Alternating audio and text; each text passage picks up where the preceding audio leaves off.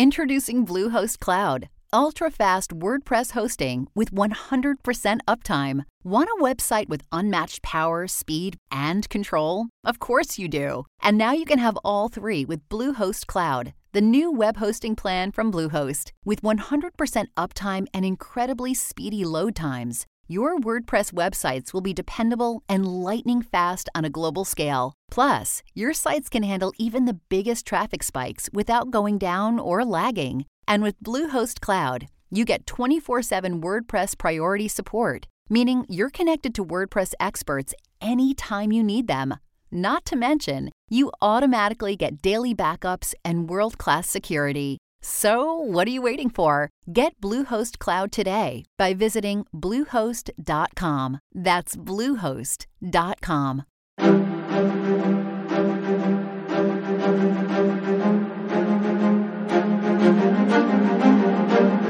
Hello, and thank you for listening to The History of World War II podcast, episode 260 Hong Kong Retreat, but no surrender. Last time, at 3:55 a.m. Hong Kong time, on December 8th, the Japanese began Operation C, the conquest of Hong Kong, to take one of the few port cities not yet under imperial control in Southeast Asia. Jumping off from the city and river named Shenzhen in China proper, the Japanese came in three overpowering columns, pushing back the Commonwealth troops in the new territories who were stationed above the gin drinkers' line. That was the first serious defense line that was to hold the enemy back, for a while at least. But due to the sheer numbers and British mistakes, the Japanese were able to breach the line on its western end by 4 a.m. on December 10th, which made the entire position in the lower half of the new territories untenable. Hence, the British defense would have to be done from the island of Hong Kong itself. Not that it happened that quickly. First, Colonel Doi's insubordination, the man who had caused the breach, had to be dealt with as he crossed over into the 230th Regiment's area of responsibility during his attack on the Shing Mun redoubt. His superiors, amazingly, told him to pull his men out of the redoubt that had just been captured. But Doy refused not wanting to have the loss of two men and several more wounded to be for nothing. This impasse was settled less than honorably by the High Command coming down on one of the staff officers, who supposedly had not checked Doi's enthusiasm. The redoubt stayed under Japanese control. With that settled, Doi began sending his men into the gap on the western end to make for Beacon Hill about a mile behind the line. Yet, as the Japanese were unsure of what Maltby's reaction would be, they moved cautiously that day of December 10th. After the invading troops passed by the redoubt, they were formed into small squads to move out further south to test the intentions of the enemy. Word of this got back to Brigadier Cedric Wallis, who was in command of the KIB, or the Kowloon Infantry Brigade, as it was his area of responsibility. So he ordered the 2nd Royal Scots to launch a counterattack. The Scots were to have the Rajputs and some artillery to assist. However, Lieutenant Colonel White, leading the Royal Scots, said he would not. Simply, it was a suicide mission. So that day of the 10th, small groups of Commonwealth troops bumped into small groups of Japanese. It would be going too far to call that day's action a proper counterattack. With the probing by the Japanese completed by the 10th, when the sun rose on the 11th, a larger force was sent to take Golden Hill, a half mile northwest of Beacon Hill, but relative to the wavy gin drinkers line, still a mile below it. Just north of here, the 5th Battalion, 7th Regiment of the Rajputs, commanded by Captain H. R. Newton, was in position, determined to hold the line. On came the Japanese at the Rajputs, even before the sun had cleared the horizon. The fighting was intense, but the ace of the Rajput sleeve was the 6 inch shells coming down on the Japanese from the nearby Class River gunboat HMS Cicala, stationed in Gin Drinkers Bay. The Indians won the contest, overall, but to make sure this line did not fall apart, the Rajputs had been guarding the left flank of the 2nd Royal Scots. Lieutenant Colonel White sent D Company to occupy Golden Hill formally. D Company, commanded by Captain D. Pinkerton, found that some of the enemy had reached the heights of Golden Hill during their skirmish with the Rajputs. His reaction was immediate. Leading a bayonet charge himself, the Japanese who had reached the hill were driven back, now carrying several of their wounded. Having a few moments' peace, those Rajputs who were wounded earlier were able to be taken to safety to the south. Yet, truth be told, some of those Commonwealth injuries had come from the shells of the Cicala. Now that the Japanese had an idea of what they were up against, at least in this area, a larger unit was sent to retake Golden Hill. The fighting was close quarter, which left B, C, and D companies of the Scots having been bloodied, with two of their commanders now dead. The hill was lost, but reforming a line below it, the 10th Company Winnipeg Grenadiers, three Bren carriers of the 1st Company of the Hong Kong Volunteer Corps, and two armored cars were ordered west to cover the gap made by the enemy holding Golden Hill. Once again, the Tai Po Road coming from the northeast and the Castle Peak Road coming from the northwest that led to Victoria Harbor were covered. This podcast could not exist without the help of sponsors like Yahoo Finance. When it comes to your financial future, you think you've done it all. You've saved, you've researched, you've invested all that you can. Now, you need to take those investments to the next level by using what every financial great uses Yahoo Finance. I've stressed this in my podcast about command and control, which is exactly what Yahoo Finance is. You can see all your investments and retirement accounts in one place. You can consolidate your views from multiple accounts into one hub and access the expert analysis you need to tend to your entire portfolio with confidence. Yahoo Finance has been around for more than 25 years, and they've worked things out. You've got the tools you need right at your fingertips. I open up my Yahoo Finance, and within seconds, I can see how my stocks and investments are doing. And basically, investing, it's all about growth. And in order to grow, you need to know what's going on. For comprehensive financial news and analysis, visit the brand behind every great investor yahoofinance.com, the number one financial destination, yahoofinance.com. That's yahoofinance.com. Backing up a bit, the Japanese attack on Hong Kong was not as straightforward as it appeared. There was some sleight of hand at play. When Colonel Doi was coming at the Shing Mun redoubt on December 9th, General Maltby was informed of this. However, he was also watching a situation to his west and south.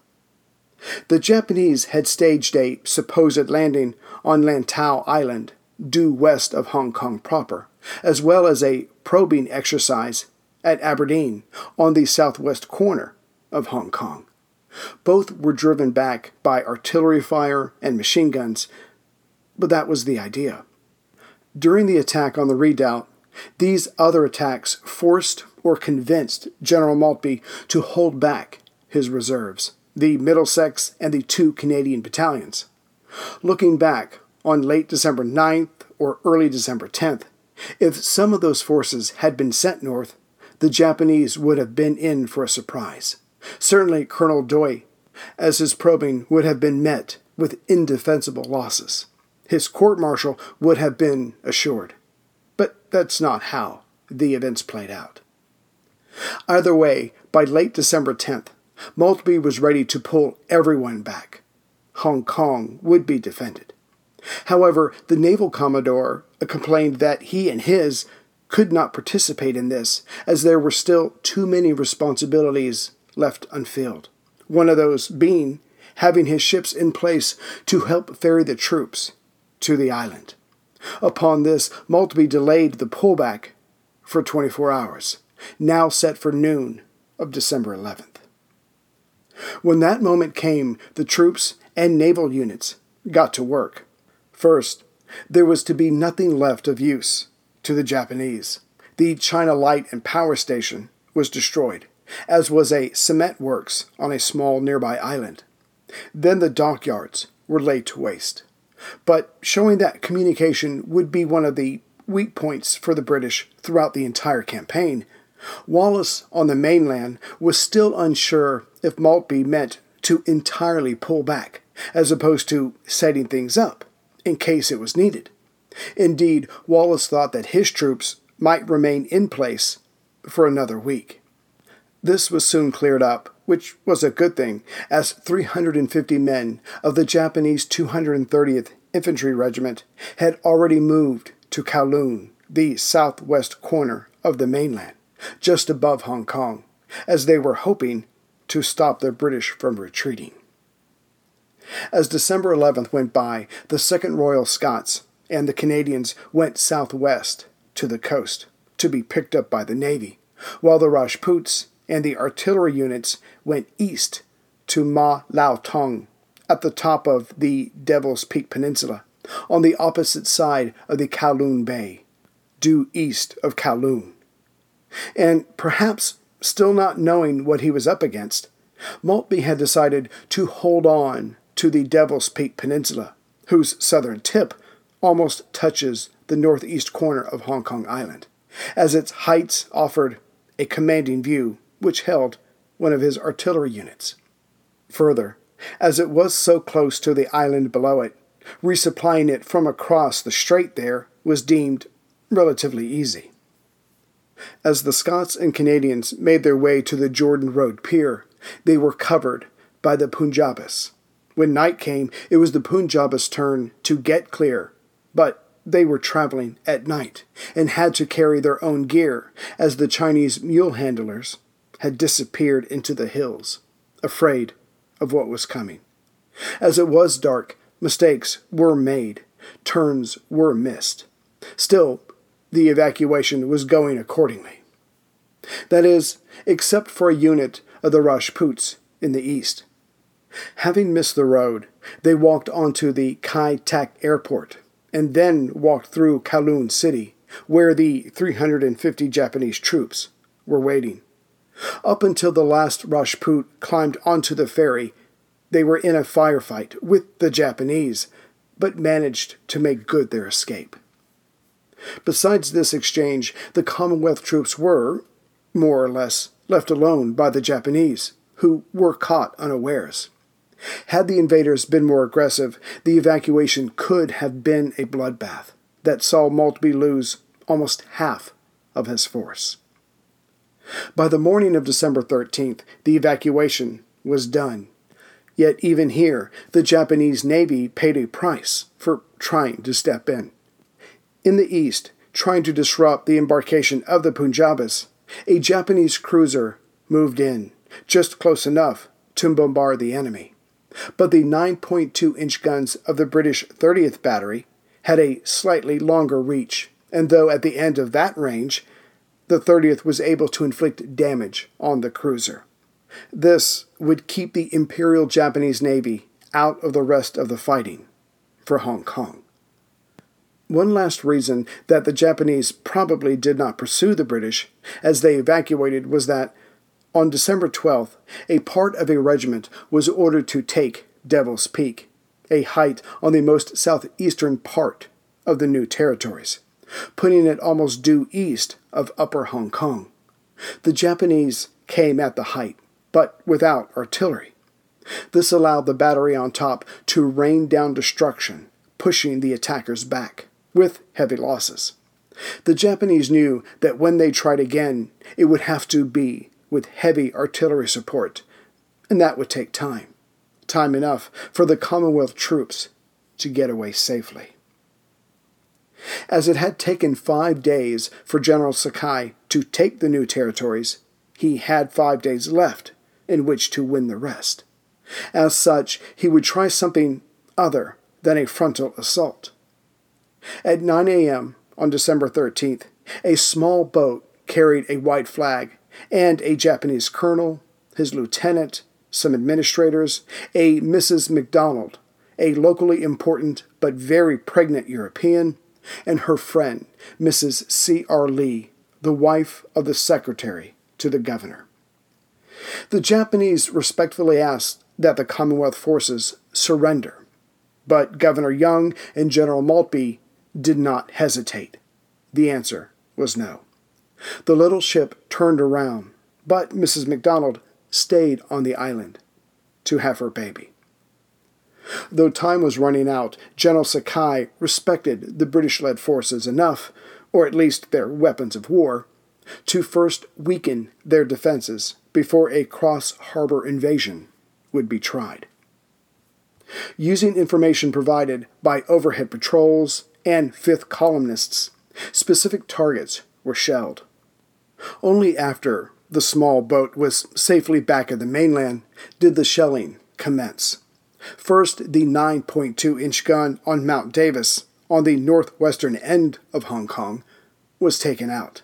Then Belcher's Fort, just to the northeast of Mount Davis, was damaged. The next day, December 14th, Mount Davis was hit again. This time, there were several casualties among the Chinese gunners. Reading the writing on the wall, some of them abandoned their posts.